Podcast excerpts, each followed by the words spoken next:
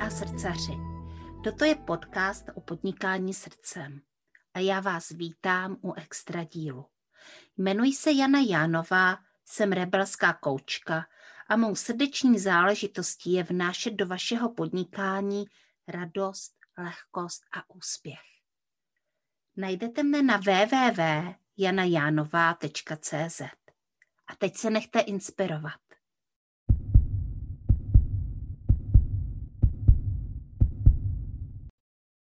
Dobrý den, milé posluchačky a posluchači podcastu Srdeční záležitosti. Já bych tady dneska chtěla přivítat jednu úžasnou ženu, dvůrkyní a výtvarnici eh, Teresku Jarošovou. A já ji říkám Tereska, protože to je takový hezký. Ahoj, děkuji. Terko. Ahoj, Jani, já moc děkuji za milý uvítání. My jsme do toho dneska tak rovnou skočili, protože my už jsme se tady s Tereskou tak jako docela zasmáli. Eh, povídali jsme si o jejich srdečních záležitostech, o tom, co dělá a o tom, jak to vypadá v jejím tvůrčím biznise. A hele, Teresko, ty jsi panenkářka, jsi výtvarnice, ale uh, to vlastně je takový mm, hrozně obecný. Uh, pojď nám popovídat, jak to teda s těma panenkama máš. Mám to s panenkama tak, že uh, začnu asi od toho, že nemám ráda překážítka a pracholapky. Takže když tvořím, tak mám ráda, když to, co vytvořím, pak um, nějak jako slouží, jo, ten, jak se tomu říká, užitej design, nebo tak nějak, prostě ano. něco, co má funkci, jo. Mm-hmm. A ty panenky se k tomu úplně jako nabízejí, protože nedělám panenky takový ty dekorační, co pak jsou na poličce, ale, nebo takový ty sběratelský v podstatě, ale dělám panenky, které jako slouží. Teď úplně nejvíc uh, mě baví panenky, které dělám pro fyzioterapeuty, já jim říkám fyziopanenky, což jsou panenky různě velký, většinou ve velikosti malých dětí, takže od nějakých nedonošeňátek, to dělám v reálné velikosti i váze, mm-hmm. až po Myslím, že největší jsem dělala asi 120 cm. To mm-hmm. už mhm. jako je opravdu... To je pana. S tím manipuluje pana. A e, hodně používají právě fyzioterapeuti. Učí na nich e, sebe navzájem, třeba na, na, na, ve školách nebo na nějakých kurzech, ale uh, učí na tom hlavně rodiče. Uh, Vojtovu metodu třeba, nebo Bobát metodu, prostě tyhle ty fyzioterapeutické metody. A mně to přijde skvělý, protože ty rodiče se to naučí na té panence a ne rovnou na tom dítěti, takže na to dítě už jako šahají, když už vědí jak, což mě přijde mm-hmm. jako skvělý. A já se snažím ty panenky dělat tak, aby byly takový jako usměvavý a milý, že, protože víme, že u té Vojtovky se to tak traduje, jak ty děti tak pláčou, protože se jim to nelíbí. tak ty moje panenky nepláčou, ty jsou furt jako optimistický a mám i zpětný vazby od těch fyzioterapeutů, že kromě toho, že se jim ty panenky líbí, tak rodiče jsou většinou nadšený a i dětem se ty panenky líbí, jo. takže si myslím, že je dobrý, když v takových situacích jako, pak je tam něco takového jako pozitivní prvek té ordinaci, což je ta usměvavá panenka prostě. No a oni se dají oblíkat do dětského oblečení, protože už jsou veliký, takže jsou takový hrozně roztomilí, když jim pak jako se dá nějaký to bodíčko, dupačky, nebo tak, když oni většinou s nimi cvičí, když jsou nahatý, nebo jim dám plínku, že nějak, aby simulovali mm-hmm.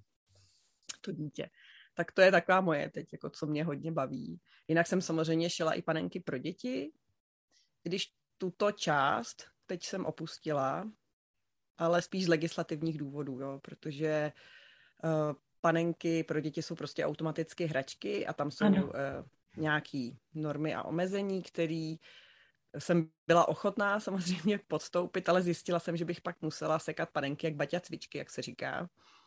Jo, uh, že pak je to prostě jistý omezení uh, té výroby, jo, jako on to certifikace je dost nákladná a uh-huh. pak uh, vlastně já bych musela dělat strašně moc, vel, hrozně ještě zjednodušit ty panenky a mě by jako to nebavilo dělat, prostě sériovku. Takže jsem zjistila, že já prostě potřebuji každou jinou, to mě jako těší, jo, nebo když dělám třeba panenku, která, nevím, má třeba každou, každé očičko jiné, protože prostě to dělám pro dítě, který má taky takhle zbarvený duhovky, jo, to, to, to mě baví, tyhle ty specialitky, jo, ne, nebaví mě nějaká jako masová výroba, takže teď jsem se vrhla do toho, co mě jako těší, je, že učím lidi ty panenky šít.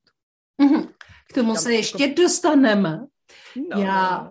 Uh, bych hrozně ráda uh, s posluchači sdílela jak, jak to vlastně začalo. Víš, tady ta, to tvoje tvoření, to, že nakonec se z tebe stala panenkářka, Jak jsi to třeba měla jako dítě?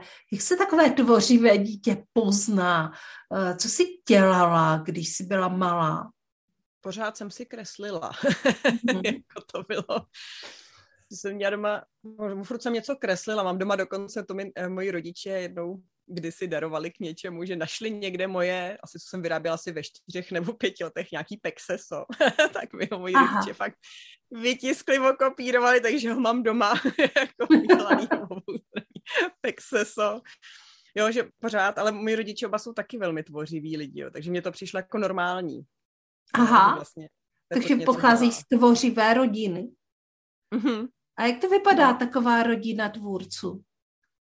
No například uh, si myslím, že uh, jeden z úkazů byl, že bylo doma minimum nábytku, který by se kupoval, jo. A minimum oblečení, které by se kupovalo, protože se to všechno vyrábělo na míru. Mm-hmm. No, můj mm-hmm. tatínek, prostě já jsem třeba žila, vyrostla v pokojíčku, myslím, že židli jsme měli koupenou. vyrobil tatínek, jo. Ještě s mým dědečkem, takže mamča tam udělala ty textilní věci a měli jsme prostě skvělý jako vymazlený pokojíček, jo. což v době minulého režimu nebylo úplně běžný, takže... Je to pravda a musím teda říct, že my jsme to teda taky měli podobně. Uh, nebo spíš já teda musím prozradit, že když jsem byla malá, tak se většina toho nábytku vyráběla. A my jsme v té době žili eh, v 2 plus 1 a v jednom pokoji se vyráběl nábytek a v druhém pokoji jsme spáli s rodiči. A když přijela babečka, tak tam, myslím, dokonce jednou spala i babečka s náma. A pak jsme teda měli ještě kuchyň, předsíň, záchod a verandu. Ale na verandě bylo taky spoustu nástrojů k vyrábění, protože ta tam tam měl. No já to snad ani nedokážu všechno pojmenovat. Tak v každém případě tam měl takovou pilu a potom spoustu vrtaček, svěráky, hoblíky uh, a tak dále. Jasně. tak Takže můj tatínek taky vyráběl nábytek a vyrobil nám postele, pod ně šuplíky, několik stolů. Eh, hodně dlouho vyráběl takovou tu stěnu, protože našim se nelíbily takové ty stěny. Já jsem z Prajské, takže to se přiváželo od na, u nás se to přiváželo ze západního Německa, nebo se to mhm. nakupovalo v Tuzexu, já nevím. Prostě v každém případě ten vkus byl trošičku jinačí, eh, ten, co měla moje maminka. A takže vyráběli takovou jedno, vyráběla takovou jednoduchou stěnu, já bych to teďka nazvala, že to byl takový jakoby severský design. a, eh, a dodnes ji naši mají knihovnu a mají v tom uložené věci a slouží teda dodnes. Takže tu stěnu a potom ještě spoustu dalších věcí. V každém případě ale to potřebuje hodně místa. Měli jste jako, když jsi byla malá, to místo?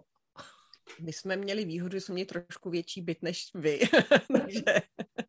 jsme se potom taky přestěhovali, ale to už táta míň vyráběl. To už bylo po revoluci. Mm-hmm. A on začal hodně pracovat a jezdit pryč a vlastně i do zahraničí. A už nebyl čas na to vyrábění. Ono pak hlavně, že pak uh, se přestalo i dost šít po revoluci, protože najednou přišly second handy a levný řetězce, tak už se to tak nevyplatilo, že Mm, je to tak. Ono no. tak obecně jako byl takový úpadek trošku tý, toho tvoření, že všichni vlastně obdivovali, co se dostalo do obchodu, takže to tak bylo jako celkově. No. Mm-hmm. no já jsem jako tvořila furt, ale mm, jako pamatuju si třeba odpoledne, kdy, nevím, můj tatínek s bratrem byli někde pryč a my jsme byli s mojí maminkou doma sami a z domu, z našeho bytu se ozývalo bouchání, kladiva, vrtání, řezání, byli jsme holky sami doma.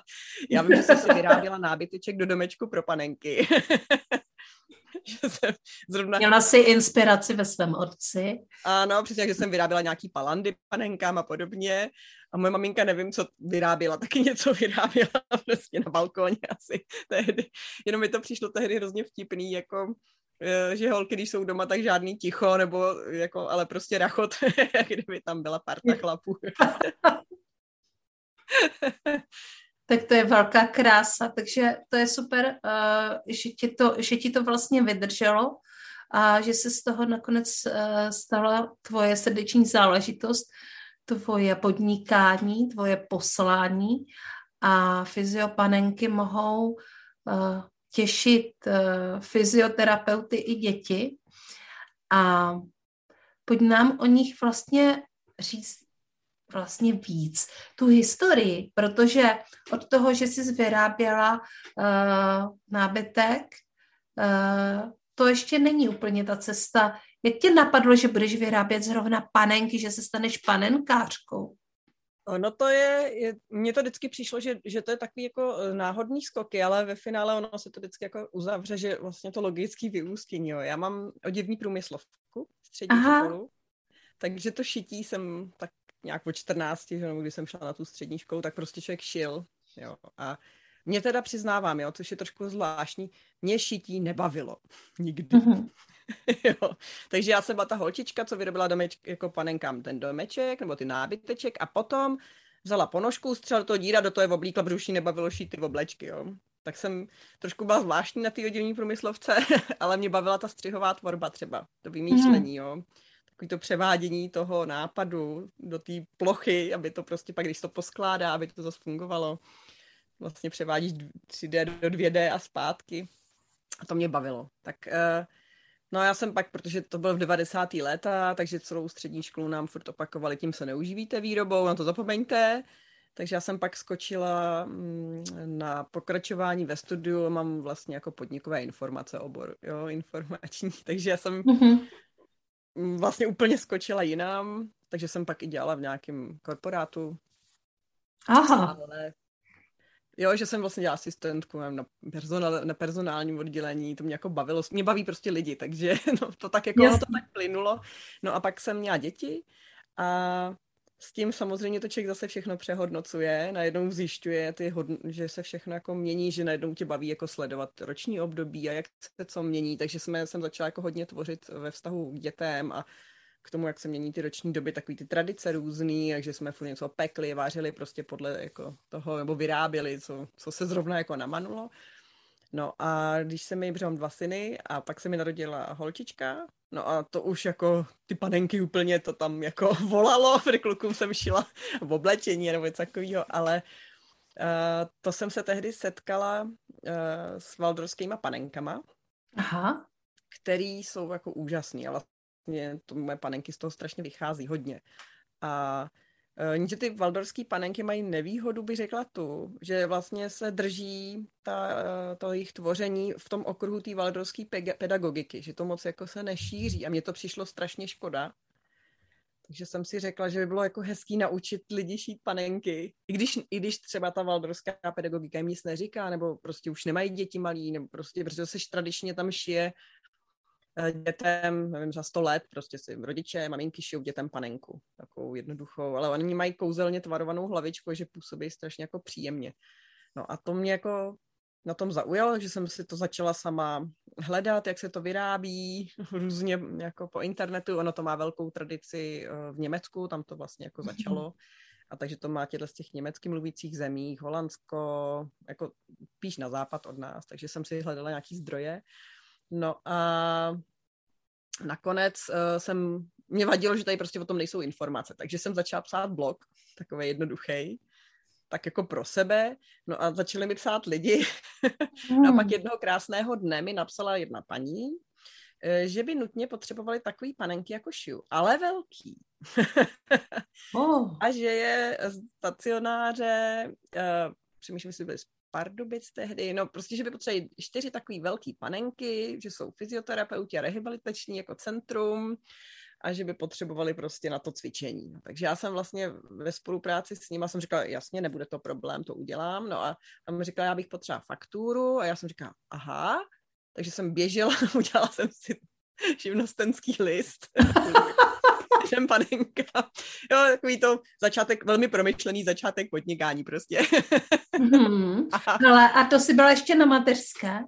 E, to už bylo po mateřský, ale já jsem zůstala doma s dětma, jak je to osoba pečující o děti do, nevím, tam je nějaký limit sedmi let nebo do 15 let, tím, že byly tři a já jsem nechtěla eh, jít do práce zpátky, protože mi přišlo, že bych pak je viděla jenom večer a nechtěla jsem prostě, aby mě vychovávali nějak družiny, jo, školní, tak jsem měla mm-hmm. takový pocit, že jako nějak mi to dávalo všechno jako smysl a mě to s nimi hrozně bavilo doma, takže jsem k tomu začala dělat ty panenky, no. A pak už to jako vyplynulo, že oni vlastně ty panenky, já jsem pak s paní to konzultovala, jak mají vypadat, takže jsme spolu upravovali ten vzhled, jo, že to je takový, nebylo to jako, že bych si sedla a říkala bych si, jako teď bych mohla vyrobit nějakou fyziopanenku, ale naopak jako přišlo to tou poptávkou prostě od těch lidí. Mm-hmm. No a pak vlastně, protože to viděli jedni, tak mi pak volali další, že to u nich viděli a že by je taky mm-hmm. potřebovali. No a ukázalo se, že to vlastně nikdo takový panenky nevyrábí. A já vlastně každou další zakázkou jsem se učila jako líp a líp jako, mě, mm, jako navrhnout, aby prostě ten design jako odpovídal těm potřebám těch fyzioterapeutů, aby se dobře ohýbali, aby dělali prostě to, co, to, co mají, no. A baví mě to, protože každý ještě třeba si můžu vymyslet něco dalšího, takže jsem dělala panenky, které měly namalované nehýtky, protože se na nich učila akupunktura, nebo mají teď, jim dělám hodně prstíky na rukou, na nohou, protože se ukázalo, že to potřebují většinou. Uh, jo, je to takový, jako, takový drobnůstky prostě, ale mě to jako fakt baví, no. Mm, v souvislosti s tím mě napadlo, že vlastně uh, taky mám potřebu. Dokonce. Jako není to úplně asi klasické přání, uh, protože já nejsem fyzioterapeut, ale taky už začínám pracovat s těly uh, v rámci uh, metod Access Consciousness. Mm-hmm. A uh, to je prostě, uh, tam se vlastně taky mačkají, nebo působí se energeticky na body, které se nacházejí především na hlavě. A uh, Potom se ale dělají i techniky, kdy se pracuje eh, s těly, eh, takže nejenom hlava. Spoustu těch procesů se spouští na hlavě, ale potom se pracuje i s tělem. A mně chybí ta hlava. Já si ji budu muset vyrobit a moc se mi do toho nechce. ale vím, jak na to, jo. Jenom Uh, jenom jsem si říkala, že vlastně jaký to má přesah, kde všude se to dá, uh, kde všude se to dá použít vlastně. Uh, je to jako hodně pestrý, jo. Třeba jsem šila panenku pro logopedii. Tam měla aha. otevřenou pusu, jo. Aby se tam dala dávat lžička a měla jazyk. Jo. Mm-hmm. Nebo, no, to jsme šla... taky potřebovali, když byl no, můj uh, no, starší syn, Eh, chodil dlouho na logopedii, takže eh, věřím tomu, že by to mohlo pomoct. No, jako pak uh, jsem šila panenku pro porodní asistentku, která teda odpovídala váze. To byl taky, taky, taky zkušenost, protože měla nejenom samozřejmě to miminko, jsem šila v té jako opravdu, já nevím, tom, pad, pad, tam už správném týdnu těhotenství, že jako s tím, že jaký ten 38. 40. tu váhu, aby to mělo kolem těch tří, fakt ty tři kila zhruba. Aha. Takže jsem vlastně najednou řešíš, jako čím tu panenku zatížit, jo. Já to obvykle dělám sklem řečistý, takovýma kuličkama. Ale to jsem zjistila, že pak ta panenka, to byl proces, protože se ukázalo, že panenka sice odpovídá velikostí obvodama váhou, ale ty miminka, když se rodí, tak jsou takový gumový vlastně, jo? oni tak jako ano. se protáhnou. No ale že ono, ta moje panenka tím pádem nešla porodit, protože byla moc tuhá. Takže se mi vrátila a paní mi poslala i tu pánev, ten model, tu kostru. mm-hmm. Takže já jsem vymýšlela a měnila jsem tu výplň tak, aby panenka pořád vážila stejně, ale přitom se dala porodit.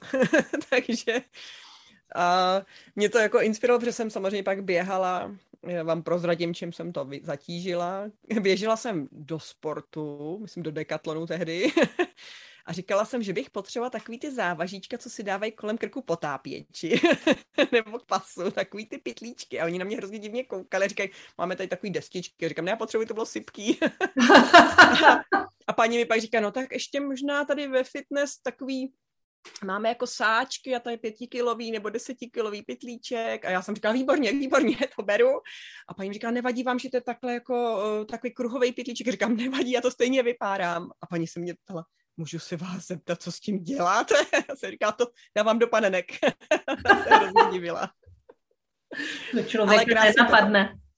No, krásně to fungovalo, takže miminko šlo hezky porodit a s tím miminkem jsem si ještě užila, protože jsem šila i šňůru pupeční a placentu. A to jako člověka skvěle vzdělává, protože najednou jako řešíte, jak je vlastně velká placenta a kolik váží a mm-hmm. jak to vlastně, jo, takže člověk začne přemýšlet jako nad tím, jak to vypadá. Teď samozřejmě všude v placenta z vrchu vyfocená, takže jsem hrozně řešila, jak vypadá placenta ze spodu, jo, aby to vypadalo jako věrohodně. Ale je to skvělý, protože člověk se vlastně jako hrozně jako naučí přitom, jo. Takže mm-hmm. jsem udělala miminko s placentou ve správný Já jsem ho viděla, to, je, no, to bylo no. krásný. To bylo jako skvělý. Nebo teď třeba na podzimy přišla poptávka uh, od zubařů, nakonec uh, jsme nějak se nedomluvili, ale ty chtěli panenku, která by měla hodně otevřená ústa. Že by mi dodali zuby. a že by asi na tom ukazovali dětem jako tu péči o zuby, nebo nevím, nebo co budou jako jim dělat třeba těm dětem u toho zubaře, aby se ty děti nebály, jo. Což mi přišlo taky jako skvělý nápad prostě. A výzva samozřejmě, protože jsem už začala přemýšlet, jak tam ty zuby jako upevním, aby to nevypadalo děsivě, že jo? aby to furt jako vypadalo rostomilé. Jako zuby a, a rostomilý zuby, zoubky. No. no a měla být velká, nevím, třeba metr dvacet, jo, ta panenka, takže mm. ty zubatec. no, jako zajímavý. Napadá mě, že to zabere hodně času vyrobit třeba takovou jako promyšlenou panenku, protože ty jsi vlastně i takový konstruktér, návrhář hmm. tady toho všeho. A no, kolik ti zabralo, zabralo času vyrobit uh, třeba tu fyziopanenku uh, pro ten porod? No, nevím, jako práce intenzivní, třeba 4-5 dní, no. Uhum, uhum. Ale Proto zároveň... nepočítám ty, po, vý, ty výpady do obchodu, kdy jsem řešila, z čeho udělám uh, mem, tu blánu na, na placentě, taky, že, že jako vymýšlí, musíš jako vymyslet ty materiály, který použít, jo, kde je sehnat. No, je to jako, já to počítám na dny, ty panenky vždycky. Mm-hmm. protože to je, sice šiju jako na stroji, se snažím si to jako co nejvíc zjednodušit, ale vlastně jako sešiješ si ty díly, ale už předtím je velká práce s tím, že to už v několika vrstvách, aby to jako drželo ta panenka dobře, že to není jenom jedna látka a jedna látka, ale to několik vrstev. Tak jenom než si to člověk jako nachystá, pak to jako sešiješ, to trvá třeba nevím, hodinu, sešíváš ty díly, no a pak vlastně ruční plnění a vlastně ručně se to všechno jako sestavuje. Hlava se vlastně dělá ručně, takže to je pak už jako, to jsou hodiny, kdy člověk sedí s tou jehlou a pak mám mozoly různě, nebo mm-hmm. si mhm. Prsty uh, takovýma těma tejpovacíma páskama, protože jsem zjistila, že to je nejúčinnější náprstek, jo. Mm-hmm. Než, mhm. no, protože si různě jsem pak pořezaná jako nitěma, jak utahuju, protože to chci, jako by to bylo hodně pevný. No, je to jako na, na dny, no. A je to takový, že jsem i zjistila, že vlastně třeba víc než čtyři za měsíc nemám šanci jako vyrobit i energeticky. Mm-hmm. Že i když jsem šla panenky trošku jednodušší, tak jako já se nějak jako vydám vždycky u toho hrozně. Je to to vaření, když člověk tvoří, tak prostě. No, a pak potřebuji jako, jo, že nemůžu pak vzít hned začít jako další, prostě jako na, na stroj, to, jako, na, jako mašina, to, to prostě, musím si dát mm, jako vodech, mm. nazbírat nějakou tu energii, inspiraci a pak zase do toho jako se vrhnout. A tady z toho je jasné, my jsme podnikatelský podcast, že uh, Tereza prostě nemůže jenom vyrábět panenky, protože výroba panenek je tvůrčí činnost a je to možná takový ten jakoby zlatý hřeb toho, co dělá. Uh, a je to asi taky to, uh, kde nejvíce investuje své energie, své tvůrčí energie. A proto by to taky mělo být zaplaceno zlatem. Ale tedy, uh, co teda děláš ještě jiného? Co je vlastně teda tím pádem základem toho podnikání? No, pro mě momentálně je to e-shop s materiálama. Je to, vyplynulo to samozřejmě taky tak nějak spontánně, protože jsem ty látky scháněla u nás a nemohla jsem je prostě sehnat. Zkoušela jsem různé varianty, český, eh, který by se dali jako použít, ale ten výsledek mi vždycky jako naštval spíš, jo, než na uchvátil. Než by ty materiály byly nekvalitní, ale oni prostě jsou určeny k něčemu jinému primárně. Takže když dva dny šiješ panenku a pak zjistíš, že ten úplet se celý, jako, celý se to jako vytahá a zhadrovatí, tak mně to přišlo, jako, že když do toho člověk investuje tolik té práce, takže by to mělo k něčemu jako vypadat. Jo. Takže mm-hmm. jsem eh, nelenila a objednala si švýcarský panenkový úplety. A my ve Švýcarsku je firma Laipiala, která dělá vysloveně, prostě jsou určený na šití panenek, jo. Takže oni moc nežmolkujou, ten povrch vypadá jako dlouho hezky, jsou fakt pevný a mají spoustu různých tělových odstínů, takže můžeš šít prostě od úplných bělošek až po úplný černochy, jo, všechny možné skály. To, jako, to mě jako těší, že si vybereš prostě tak, jak zrovna to cítíš, když chceš ušít zrsku bledou, tak ušíš bledou zrsku, když chceš nějakou takovou jako opálenou nebo prostě snědou, jako nevím, brunetku, tak můžeš, je to jako hezký. No, pak jsem objevila ještě další úplety, které jsou ještě taky prostě úplně, teď zrovna teď, to mají vášeň, to jsou holandský David Engel, který jsou jako, to jsou tak jako příjemný materiály, takový krásně hutný, moc hezky se s nima pracuje, tak uh, a jsou jako i poměrně jednoduchý na to, když s tím jako člověk začíná, teď by byl zmatený, protože ty švýcarský jsou jako ve dvou kvalitách, jako jedny se používají spíš na hlavičky, jedny jsou takový pevný na tělíčka, tak když člověk to dělá poprvé, tak je zmatený, co na co použít. No a ty holandský jsou prostě jeden a dá se použít na celou panenku. A ty panenky z toho pak vypadají hezky, ještě po roce furt vypadají dobře, jo, že se to jako nevytahá, nepouští to oka, nežmolkuje, no prostě ty jsou jako skvělý. No a pak jsem zjistila samozřejmě, že se takhle prodávají uh, vlas, jako látky, nebo látky, příze na vlásky, jo, mm-hmm. většinou jsou mohérový, takže ty panenky prostě mají ty hřívy pak krásný.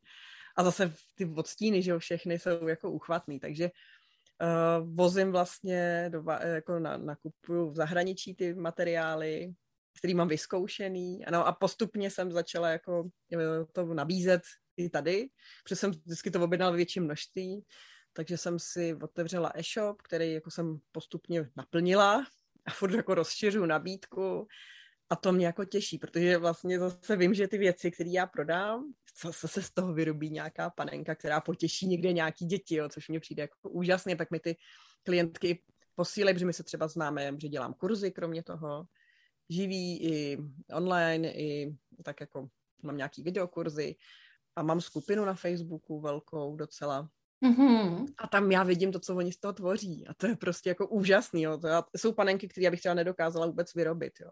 Prostě některý mají ty, to je jako skvělý, mně to přijde jako úžasný, když mají třeba úplně strašně precizně vytvarovaný v obličeji mu dělají, nebo nějaký úplně fantastický šatičky si s tím vyhrajou, jo. To je jako úžasně teď, nebo tam mají fotky, jak ty vnoučata, jo, jak, jak jsou nadšený z těch panenek, tak to mně přijde, že to jako má, má ten smysl. Tak to jako ten e-shop bych řekla, že teďko, no, to je úplně to gro, to je takový, uh, není to jako, že by to bylo nějaký jako super eh, výnosný zatím, ale je to taková ta stabilita dole, jo, kdy já mm-hmm. tak nad ní můžu jako stavět a hrát prostě, no. Mm-hmm. No a jinak já dělám hodně, protože mě bavily vždycky ty střihy, jo, takže já vlastně navrhuju uh, ty střihy na panenky a prodávám střihy s návodama. Mm-hmm. Který si u mě lidi kupují, pak si koupí ten materiál, nebo dělám i takový balíčky, aby mohli šít lidi doma, no, což mě těší, protože prostě když šiješ čtyři panenky za měsíc, tak nemáš šanci ušít všem panenky, že kdo by je chtěl. A mě těší, když si to ty lidi šijou sami. Takže ty děláš vlastně i, dalo by se říct, takové nějaké jakoby workshopy, offlineové setkávání, kde se ženy přijdou něco naučit, inspirovat se a potom si můžou uh, ušít panenku doma. Já vím, že to děláš v onlineu, ale o tom offlineu jsem nevěděla. To je hodně zajímavý. Tím to začalo a to jsou mm-hmm. jako úžasný kurzy, většinou takový komorní, maximálně nás je tam deset dohromady. Ono, já bych neměla dobrý pocit, kdyby tam bylo víc lidí, že by to už bylo jako, jako masovka. Já vlastně se chci každému pověnovat, jo? zejména když jsou to začátečníci, teď potřebuji jako s tím pomoct. Ono, ta technika ze začátku může být, může být jako komplikovaná pro někoho. Tak eh, a většinou prostě zatím se mi tam vždycky sešly úplně skvělé ženy, jo, všeho jako věkový kategorie. Nejčastěji teda jsem zjistila, jsou to důchodkyně mladý. Mm-hmm. Jo, a to jsou prostě jako úžasné ženy, plný jako životních zkušeností. Toho, co umí, jo. Já jenom zírám, co prostě jako jsou fakt skvělí. A jak je, se to, a teď se tam sejdeme vlastně na celý den, jo. My to máme celodenní kurz. No to takový vždycky ženský sdílení nakonec, jo.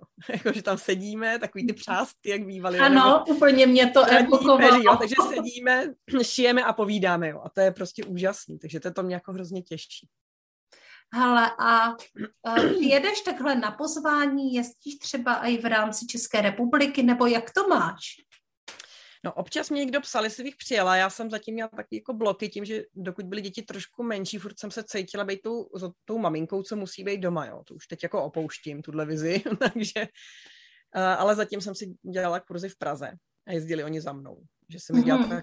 tak, pardon, dvakrát do roka, na jaře, na podzim, a vždycky jsem měla nějaký kurzy pro začátečníky a pak nějaký další, protože těch panenek vlastně, co děláme víc typů, tak mm-hmm. typů. A na podzim jsem teď dělala online, protože s tím covidem to bylo takový všelijaký. Takže jsem dělala i jeden onlineový, namlouvám se, dobrý, už to bude snad na velkou panenku, u který jsem pořád ještě neuměla to uchopit, jak to udělat naživo, jo, protože ta panenka mě trvá dva dny, jo. A nebo možná za den bych ji jako intenzivně ušila a když se to člověk učí, tak to prostě mu tak ty dva, tři dny dá. Jo, mám to jako vyzkoušený. A teď jsem si vždycky říkala, jak udělat kurz jako den. já nevím, jestli jako budou lidi ochotní, možná to je jenom v mý hlavě představa, jako ochotní přijet na tři dny někam na kurz, jo, až jít tři dny. Mně napadá, že jako v létě třeba, jo, víš, že to udělat mm. jako víkendovku prostě. Mm, mm. No, tak to mám jako furt tam takovou jako představu, takže jsem to zatím dělala jako video, takový online, jako s, že jsem vlastně natočila videa toho, jak to šiju já, plus k tomu dostali PDF to s obrázkama, přesným popisem, mm-hmm. ve skupině se mohli ptát, já jsem tam mohla dělat živý vysílání, když něco nevěděli a jako vyšly z toho krásné panenky a pochvalovali si to, tak uh, doufám, že něco prostě takový jako mu tam, že ne všichni zase je pravda, že třeba mi píšou maminky, že by chtěli, ale že nechtějí od dětí odjíždět, jo. Takže proto dělám jako v obě verze, i tu živou, i tu online, no, protože zase jako, aby, aby si každý vyhověl, no, protože mm-hmm. to chápu. Protože mě samozřejmě hnedka napadlo, že bych tě mohla pozvat tady k nám do Svitav, že jo, e, my tady taky máme takové úžasné mateřské centrum, mm-hmm. kde já jsem uh, začínala i koučovat a mám tam uh, kamarádky vlastně ve vedení a uh, přijde mi to jako úžasný téma a je to něco, obecně jako když eh, je ta klientela těch mateřských center, prostě ženy, které mají malé děti, tak oni uh, hodně jako myslí na ty děti, je to přirozené, myslí na ty děti a méně myslí na sebe. Což je jako věc, kterou bych eh, chtěla, teď mi tady svítí sluníčko, kterou bych chtěla ne změnit, ale trošku se jí věnovat, nicméně je to pořád tak. Ovšem jako prostě ušít panenku znamená uh, sejít se, věnovat se sobě a zároveň se uh, dělat něco i pro to dítě. A to dítě u toho nemusí být. Uh, asi by to nebylo úplně jako vhodné, protože to se velmi často v těch materských centrech stává. Ale je to, um, je to věc, která mně přijde prospěšná pro obě dvě strany ale uh, říká, že zatím nedojíždíš, no tak třeba tě někdy někdo přesvědčí.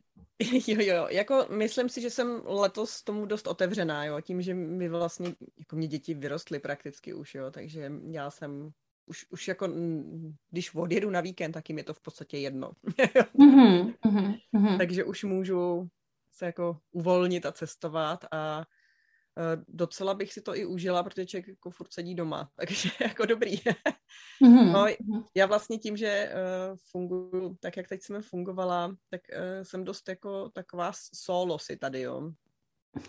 Šiju si sama, když něco dělám na počítači, tak vlastně sama. Takže pro mě, když jsem měla pár kurzů živých do roka, tak to bylo jako osvěžení. Mm-hmm. A takže myslím si, že mm, bych tyhle ty eh, cesty a jako rada zařadila do toho, jo? že už jsem mm. jako do té fáze dospěla, že si myslím, že to má jako smysl. No. Tak super, posluchačky, můžete to zkusit, jestli uh, Tereska přijede tam, kam ji pozvete. Uh, ty jsi mluvila o tom, že ještě vlastně máš nějaké jakoby kurzy a já bych se teďka chtěla zeptat, uh, kde tě vlastně posluchačky, posluchači najdou a kde to máš všechno pohromadě, aby se mohli podívat jak na fyzio, eh, tak na kurzy, eh, tak třeba na ty střihy a návrhy a vůbec eh, zjistit o tobě více informací, které určitě někde visí. No ano, ano, mám web, Mám web, na který mám i blog a e-shop a je to všechno dohromady a jmenuje se ekopanenky.cz ekopanenky normálně z K psáno. A je to název, který mi vymysleli kdysi dávno děti, když jsem si začala psát ten blog a uh, teď to po mně chtělo nápis, název a já jsem nevěděla, jaký. A děti mi řekly, mami, napiš ekopanenky. A já jsem pak zjistila, že už nejsem schopná ho vyměnit, takže už to jako zůstalo, jo. Takže je to taková promyšlená značka. ne, ale... Ale jako funguje to a tam vlastně všechny odkazy i na videokurzy a co jako vlastně co se šustne, tak to tam dávám. Plus eh, samozřejmě najdu na Facebooku, buď mm-hmm. se prokliknou přes můj jako osobní profil Tereza Jarošová, a nebo mám ekopanenky jako na Facebooku jako stránku. A pak tam mám tu skupinu, o které jsem mluvila a tam, kdo chce tvořit, toho tam zvu. Jmenuje mm-hmm. se Šíříme panenky, prostě jednoduše. Mm-hmm. Tam Kolik máte členů? Asi, teď jsem koukala nějakých 13. To je krásný. No a je to taková hrozně jako přátelská komunita. Mně přijde, že ty ruční práce jako k sobě lákají milí lidi, jo, takže tam kdokoliv cokoliv dá, tak všichni ho chválej a teď si jako radě. Je to prostě jako úžasný, jak ten život tam jede. A jako navazují se tam přátelství, jako i skutečný, nejenom ty virtuální, což mě přijde uh-huh. jako úžasný. Dokonce jedna z mých klientek vlastně naučila se jí šít panenky a ona se do toho úplně vrhla prostě nadšeně a pak mi třeba vždycky psala, jsem nakažlivější než covid, jo, že potkala sousedku na chodbě a hned už sousedka taky šije panenky, jo, že prostě. A tak ta je tak úžasná, že dokonce zorganizovala panenkářský sled, který jsme měli na podzim. Byla to skvělá akce. Já jsem to byla taková, nějaká jsem byla už unavená, nevím, nějak takový byl náročnější rok a ona i přesto to zorganizovala přes všechny možný protivenství. My jsme to měli dvakrát odkládaný kvůli karanténám a byla to jako fakt skvělá akce, hlavně jsme se potkali naživo s těma, který se člověk zná jenom virtuálně. A už jako se už objevují nějaký, že bychom ještě zase letos nějaký udělali a měli jsme to i s výstavou, takže jsme tam přinesli každá jako své panenky, co jsme kdy ušili. Wow. A bylo to právě hezký, že to bylo jako, kdo ušil jednu, tak přines tu jednu, že kdo jich ušil pět, přines pět, nebo prostě bylo úplně jedno, jaký jsou úrovně ty panenky, jo. A bylo to skvělé, protože si člověk mohl popovídat o těch technikách a teď navzájem jsme se jako to obdivovali. Pak tam přišli, bylo to v Tolcově dvoře v Praze v Hostivaři, ekologickém centru, což jsem o sobě se tak jako hezky jako prolíná s tou tématikou těch panenek, plněných, že to je plněný ovčí vlnou, tak je to takový jako přírodní. No a přišli se tam podívat prostě z ulice lidi, s maminka, děti, babičky na ty panenky, tak to bylo takový jako milý, no. Tak mm, třeba ještě nějaká taková akce, bude to tam taky pak samozřejmě na webu zveřejňuju, když se něco takového koná i ve skupině, mm-hmm. takže to jako žije, je to skvělý, no. A přijde mi strašně důležitý dneska, a já to teda i pozoruju ohledně šití a všeobecně, že se lidi hodně k těm ručním pracím, jako k tomu tvoření vrací. Protože to skvěle kompenzuje tu, to virtuálno, že, který nás neustále obklopuje. A taková ta frustrace, člověk jako zaklapne notebook, sice udělal strašný kus práce, ale vlastně jako ji nevidí, jo. No, je to tak. Už je španenku, tak sice ti to dá, jako je to, jak se tomu říká slow living, jo, pomalý život, jo, sedíš a teď vlastně dlouho třeba vlasy děláš tři hodiny, čtyři hodiny děláš panence vlasy, jo. Ale můžeš si u toho dát kafíčko, nebo já ještě mně to přijde skvělý, když jak si třeba povídá s kamaráda, mají to na návštěvě, jo, a teď můžeš šít, a teď, takže tudíž nejíš, jo, většinou takový to pojídání, jako mm-hmm. tý, nudy. Tady nemáš, protože máš ty, ty ruce jsou zaměstnaný, takže jsi jako spokojená, takže to nahubnutí skvělý vlastně. Ale hlavně pak prostě se podíváš a máš tu panenku hotovou a za týden furt je hotová, jo, a pořád vlastně vidíš ten výsledek té své práce. To mi přijde jako moc hezký. Takže to jako vidím, že to má smysl i jako z hlediska nějaký psychohygieny. Nebo Určitě. Člověk vlastně si u toho tak jako soustředí na sebe, je to jako dobrý. No. Ale uh, mě ještě napadá strašně moc věcí, tak uh, ještě nekončíme. Ještě nekončíme. tak, za prvé, co mě napadlo, že jsme si tady předtím povídali o těch ekopanenkách, jak se jako panenky dají kompostovat, což je strašně, jako mě v tu chvíli se samozřejmě objevil uh, obrázek horor. Uh, horor té kompostované panenky. Uh, já to prozradím, já miluju severské detektivky, které jsou hodně drsné a uh, takové věci se tam občas objeví, teda ne s panenkama. A tak mě to, mě to hodně, hodně evokovalo nějaký horor. Nicméně pojďme se bavit o tom, že skutečně, eko, že to jsou ekopanenky, že jsou vlastně vyráběny z ekomateriálu, že jsou rozložitelné, že to takhle skutečně jde udělat a ještě z toho prostě má užitek potom ta země. Tak eh, z čeho vlastně vyrábíš? Ty už si to říkala, naplně vlna. Uh, naplně vlna, obal uh, je bavlna. Mm-hmm. Dají se sehnat i úplety vlněný, jsem viděla, ale to už pak uh, ta, jako náklady na tu panenku vystřelují k nebesu, takže standardně se používají bavlněné úplety, které prostě krásně jako fungují a tam se tvaruje hlavička vyvazováním takovým pevnými nítěmi, tak to já používám lněný. Mm-hmm. Jediný zatím, co eh, jdu proti ekologii, je, že používám polyesterový jádrový nitě na sešívání, protože jsem neobjevila dostatečně kvalitní jako alternativu, jo, ekologickou. Mm-hmm. Prostě tam je potřeba hodně pevná nit, která ale bude současně tenká. Tak jiná ekologická alternativa je hedvábí. A Aha. sehnat hedvábné nitě eh, v dostatečné barevné škále, aby to zase nebyla cena jak za zlatou cihlu. jako, mm-hmm. uh, naš, už jsem i našla, ale ještě to není úplně jako vychytaný. Takže to by ti zůstalo v tom kompostu trošku nití hromádka. No, to mm-hmm. jsem ještě nevyskoumala, za jak dlouho se rozloží polyesterová nit. to můžu vyskoumat. Ale jinak vlastně všechno, protože ty vlásky, tak to jsou třeba stoprocentní vlna na příze se používá, nebo ta mohérová, což je nějaká kombinace mohéru což a, a vlny. Mm-hmm. Někdy tam bývá malinko, třeba 3% polyamidu na spevnění té nosné nitě. Ale jako vlastně, nevím, 99% té panenky je opravdu rozložitelný. Mm. Protože vyšívá se obličej bavlnou, bavlnkama. E, I vlastně se barví tváře, tak to já na to používám voskovku z čelího vosku. Jo, že vlastně se to dá takhle hezky jako udělat a pro ty děti vlastně člověk pak, když ví, že tu panenku dá dítěti, tak zase se nešmajchluje s nějakou umělinou, že jo. Jo. To je jako na tom sympatický. Ale samozřejmě ty panenky jde ušít jako jinak, jo. Třeba někdo nesnáší vlnu, nemůže s ní pracovat, tak může použít buď to nějaký rostlinný vlákna, někdy se používá kapok, takový zajímavý vlákno, mm-hmm. chmíříčko, úplně heboučký. Uh, to se používalo i dřív jako už naplněním post, uh, matrací třeba nebo polštářů ale jako s ním se špatně pracuje z toho důvodu, že hrozně takový polétavý, jo. to je fakt jak chmíří, takže to mm-hmm. pak člověk je všude celý obalený tím, že, ale někdo používá teda normálně dutý vlákno jako naplnění těch panenek, dá se to, mm-hmm. nebo, když, nebo kvůli třeba, když má dítě alergický třeba a potřebuje to často prát, protože ty vlněný se jako dají prát normálně, ale musíš opatrně, jako když pereš třeba svetr, jo? že to nemůžeš prostě mrsknout do pračky a tam to, že by se ti to nějak posráželo, ztratilo by to tu ten tvar, který si tomu dala, takže je dobrý to prát ručně nebo jenom jako povrchově, pak se to dlouho jako suší, protože ta panenka mm. je mhm. hodně pevně vyplněná, je taková skoro tvrdá, takže to schne dlouho, aby se tam neobjevily plísně, musíš pečlivě to nechat vyschnout.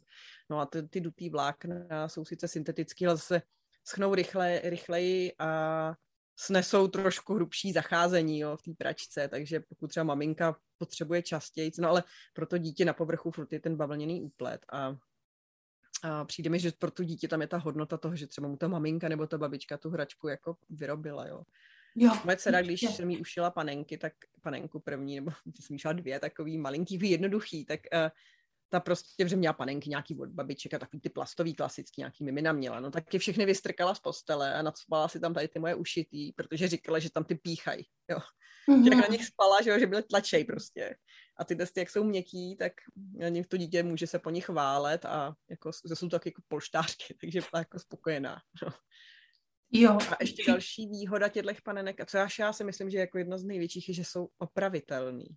Jo, mm-hmm. to stane, tak uh, oni časem se jim třeba prodře nosíček, když je hodně dětí používají, nebo se často perou, protože já jsem třeba, mám zákaznici, která používá jako ode mě panenku, už uh, jsem, jako jsem jí šla pro dceru panenku a dcera jí milovala a nosila ji úplně všude, takže panenka byla neustále od bahna, protože chodila s nima ven, takže jsem pak panence dodatečně šila sovčelový obleček s kapucou a botičkama, aby se trošku ochránila. aby, aby panenku chránili trošku. Ale no, pak vlastně časem, že se ty vlasy třeba nějak zacuchají, nebo, ale je možný prostě znova potáhnout tu hlavičku tím úpletem a opravit to, nebo když mají děti takový ten kadeřnický záchvat, což mají, bych řekla, v nějakém věku skoro všechny děti, ano. stříhají panenku, tak není problém dodělat vlasy znova, jo. pak ty panenky mohou měnit účesy libovolně, jo, není to jako tragédie, jako u těch plastových se to ostříhá už nic, jo, tak tady prostě se dá, tam se to takovým vlastně na liščí smyčce většinou jsou natažený, co chodil do skauta, tak umí, tak natáhne prostě nový vlasy a může mít panenku, nevím, z blondýny, třeba brunetku, když už o to omrzí. To mně přijde jako fajn, že to je jako variabilní, nebo se dá ušít panenka nějaká jednoduchá, kdy se miminkům třeba nebo malým dětem hodně dělají vlásky, které jsou jako napevno vyšitý do účesu, aby to netahali, necuchali nebo nežužlali nějak nežádoucím způsobem. A pak vlastně, když povyrostou, tak je možné jim z toho udělat panenku s hárem, který můžou udělat copy a culíky a různě upravovat, což baví ty větší děti. Jo, že to je takový mm-hmm. variabilní, to mě na tom jako baví. No a děkuji moc za tyhle informace, ale já jsem si vzpomněla ještě na tu jednu větu, která mě vlastně evokuje náš, uh, naše osobní setkání a vlastně mm, přes kterou uh, tě tak jakoby detekuju a znám. Uh, a ta věta, kdy si přišla intuitivně, co kdyby si to volila tvořit jako Picasso. Byl by to boží. Já vím. Že, Vždycky si na ní vzpomenu na tu větu, když mám nějaký blok, jo. Je to skvělý, protože když má člověk bariéru, jakože mě tohle nejde, protože tohle, tak eh, pak vlastně zjistí, že si ty bariéry dělá sám v hlavě, že, že to málo kdy je nějaká skutečná překážka. Dá se to vymyslet jinak. Velmi často se to dá vymyslet jinak. Existuje nějaká no. jiná cesta. Uh, buď nemusí člověk přímo skrz, ale může to obejít. A to ale mě uh, to evokuje ještě jednu věc, protože já jsem kdysi tady tuhle větu v našem společném rozhovoru vyřkla a potom za pár týdnů vidím, že Eh, Tereska prostě dělá nějaký obrazy. jo, ano. a, no počkej, eh, děláš je ještě? To je, obrazy, to je jedna z mých srdcovek a to já, když mám to takový to pnutí, tak se na ně vrhnu. Mám je tady na stěnách, já takhle, když potočím kameru, tak budou vidět, jo, tady mám takhle. Udělat blíž, oh. Takže... Já, pak, já tak po, ponesu. No, blíž. ale popovídej nám o nich, protože to no. jsou obrazy, to nejsou jen tak nějaký obrazy. To jsou vlněný obrazy, uplstěný, jo. Já, uh, to je úplně skvělá, už jsem na to taky udělal videokurs, jo, mimochodem, takže kdyby někdo potřeboval, to je úplně boží relaxační činnost, jo, to teda je úplně jako skvělý a dá se to dělat jak uh, jako když má někdo rád jako konkrétní motivy, tak může konkrétně, anebo prostě jenom jako jede a tam něco dává, prostě ty barvy, jak se to na něj jako fantazie a nějaký mhm, abstrakce. Mhm. Je vlastně jedno nějaký postup. No, je to uh, plstění jehlou, suchý plstění, který se normálně dělá třeba 3D, jo, ty figurky se dají dělat a tak dál. A tohle je vlastně do plochy, takže se veme nějaká podložka. Já to rada dělám do, do vlněného filcu a do toho se to zapichuje. A vlastně tam dáváš tu vlnu a tou jehlou jí pícháš, kladeš to. Dá se to teda dělat i způsobem, že se jenom ta vlna klade a mhm. nemusí se to ani připevnit, to pak se to dá pod sklo. Jo, ale já mám radši, že vlastně Jasně, když je to napevno. takový. No a Protože hlavně, když člověk bodá tou jehlou, jo, tak to vlastně, protože to, to se docela jako razantně bodá, jo, to je mnohem výraznější činnost než šití, jo, šití je takový jako klidný a to, to, je, to jedeš prostě. protože to si máš molit a do něj pícháš prostě, jo, a takže jako úplně uvolníš všechny přetlaky, co máš, jo, když tě něco trápí, nebo prostě tak to tam jako vybodáš prostě. A mně se nejvíc osvědčilo jako fungovat, že prostě si představím nějaký pocit nebo něco a teď vlastně v tom tvořím a teď ta vlna, jak je různě barevná, tak vlastně si říká, hm, tady bych týda položila trošku žlutý, tady hm, vedle nějaká světle zelená, jo, a teď jdeš vlastně a ono ti vznikne jako obraz.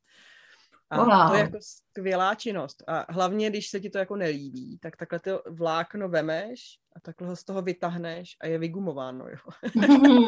to je jako, že to je skvělý, že nepotřebuješ nějaký složitý, výtvarný jako potřeby, že třeba olejomalba je úžasná, ale je to jako nákladný, že musíš, teď máš ten terpentín, musíš to nějak, teď to různě smrdí. Tohle je čistý.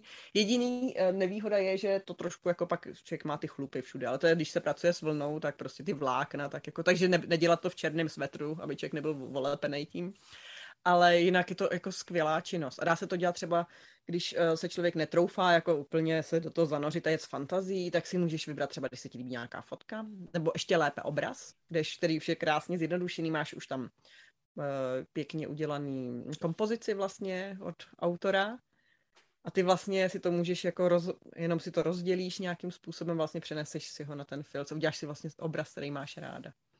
Jo, a je to, jako, to je skvělá věc teda. Mě to krásně kompenzovalo, ty panenky. Mm-hmm. Tak jo, to je další jako možnost, jak člověk jako může tvořit a může do toho dostat ty svoje třeba emoce, nebo uh, si to vyloženě vzít jako terapeutickou věc, terapeutu, terapeutickou činnost. Super. Hala, Teresko, o čem jsme ještě nemluvili? Já nevím, my jsme mluvili skoro o všem. Já jsem chtěla jenom říct, že to tvoření jsme se bavili spolu, že tvoření je vlastně furt. Že ty si říkala, že moc netvoříš, ale tvoříš.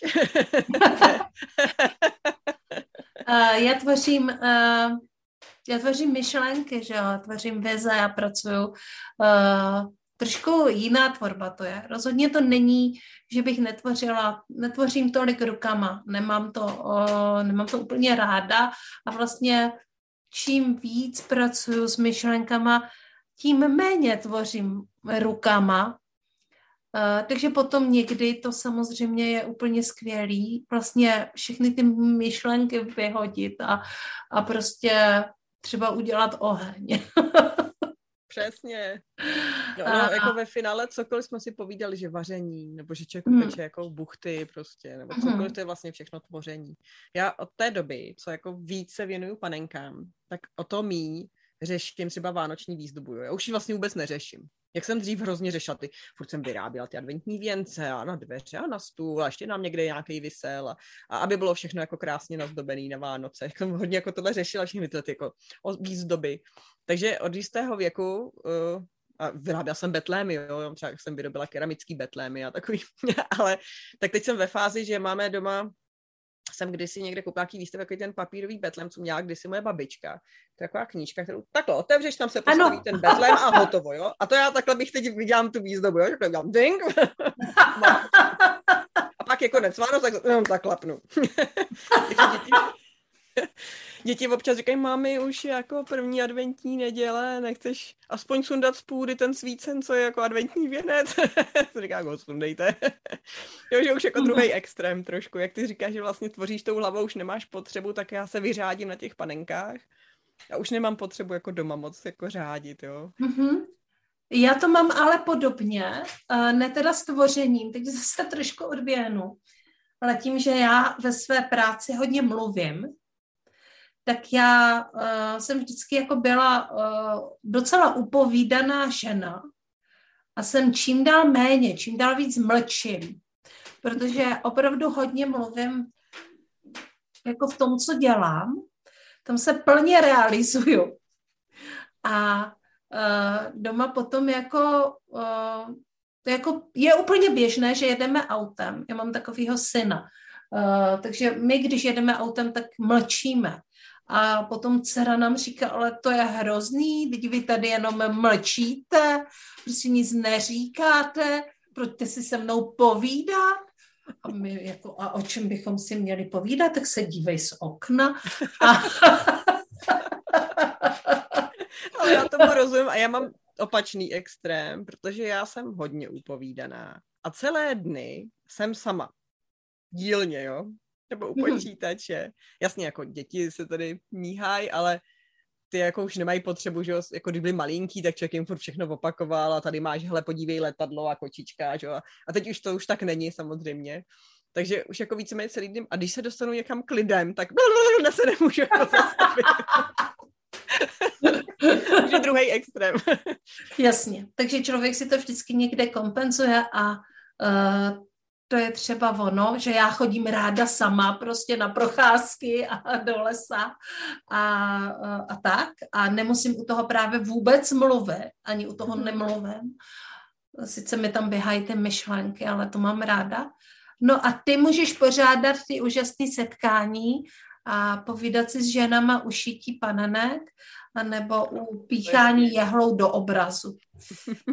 Přesně. Přesně Ale uh, bylo to úžasný. Uh, já mám ještě jakoby takový jako poslední nutkání, ale vlastně ale jo. Uh, ale kdyby se, uh, kdyby se tady tenhle rozhovor neodehrál a měla si vlastně v srdečních záležitostech uh, posluchačům poslat jenom jednu větu, co by si jim řekla? Nebojte se cokoliv tvořit. Je to strašně relaxační a odpočinková věc, která vás uvolní. A ještě řeknu teda jednu větu místo jedný. Dobře. Protože moje učitelka keramiky vždycky říkala, vždycky, ať to dopadne jakkoliv, to byl záměr výtvarníka. A když ani na toto už nejde vzít, byla, je to podsta Picassovi. Čím Aha. se myšlence. Zase u toho Picassa, je to ano. Picassovi. Děkuji moc.